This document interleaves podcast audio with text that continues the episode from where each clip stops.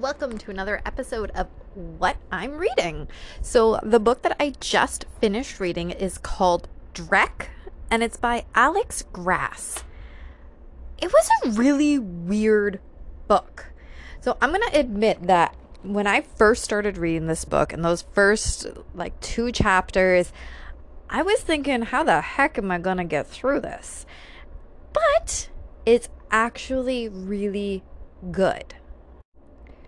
And as you get through the book, you kind of get a better idea of why the first two chapters were written the way they were, because they were showing how the world had changed after this long war.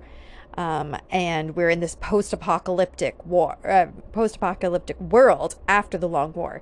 So the language that people are using is very different. How they interact with each other is very different. So it makes a lot more sense. I'm just really glad that the later chapters are written in a language that I can more relate to and understand and follow a little bit easier. Um, because I'll admit those first two chapters were a little bit uh, hard for me to to kind of um to really get through. Yeah. So the story revolves around Frank, or later to be known as Frankie, who works in a mortuary, and this giant creature animal thing Dreck, gets dropped off to him. Now, that's not a spoiler, that's, you know, the back of the book. Um, and so, as we follow along with Frank throughout this story, we are taken underground. We are introduced to, I mean, what the back of the book calls mutants. Um, and we just, we get to see some very interesting characters. Now, the bad guys, I wasn't entirely sure what their purpose was until the end of the book. Then it all came together. I personally would have enjoyed uh, kind of understanding them a little bit more earlier on in the book, but I mean, it doesn't actually, it doesn't hurt the book to not know. I just would have liked to know ahead of time. but again, I'm a nosy person, right? So that happens. Um, the other thing that I was kind of left wondering, and this is a slight spoiler, it's not really going to ruin it, but there's these gold coins. I would have liked more information on them. Um, I won't tell you any more about them simply because I don't want to give you spoilers, but I would have liked more information on what the heck those were. What I really did enjoy though is as the book came to the end of it and you got more of the background information. I feel like because we're in this po- post apocalyptic world, understanding how we got to that point um, kind of was helpful. Now, let's talk about setting the scene. Alex Grass does an amazing job of describing everything that we're seeing. And it's not a boring description, like, he really tries to keep it interesting. Personally, I often skip over descriptions because I can't in my head visualize when the author is telling me how something looks or even how a person's face is. Um, I can't visualize that in my head. It's I'm sure it has a term for why I can't do that. Some people can, some people can't.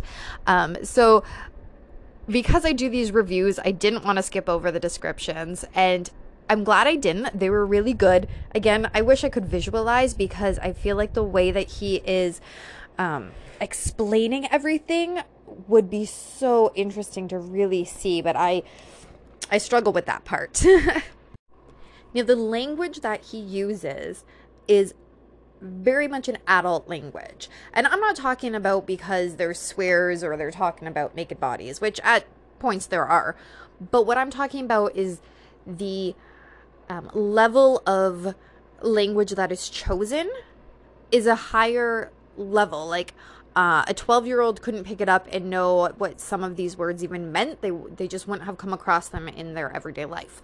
Uh, and I just I wouldn't recommend it for youth.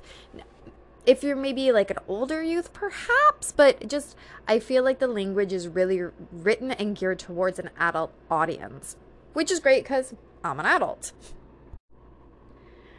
Now, to be, again, being totally honest in my reviews, it's not a book that I would have normally picked up and read. It's not a bad book by any stretch of the imagination. It's quite good. I'm just not usually into these kind of books. But if you like the really strange, bizarre, um, kind of twisted books, this is for you. I do, however, really, really love the author's writing skills. I think he's a very talented author when it comes to actually writing. Um, and I'm really excited because he gifted me with two more of his books. So I'm looking forward to seeing um, how his talent translates into books that are kind of different than the one that I just read. So, again, I definitely do recommend this book if you like those strange, weird stories.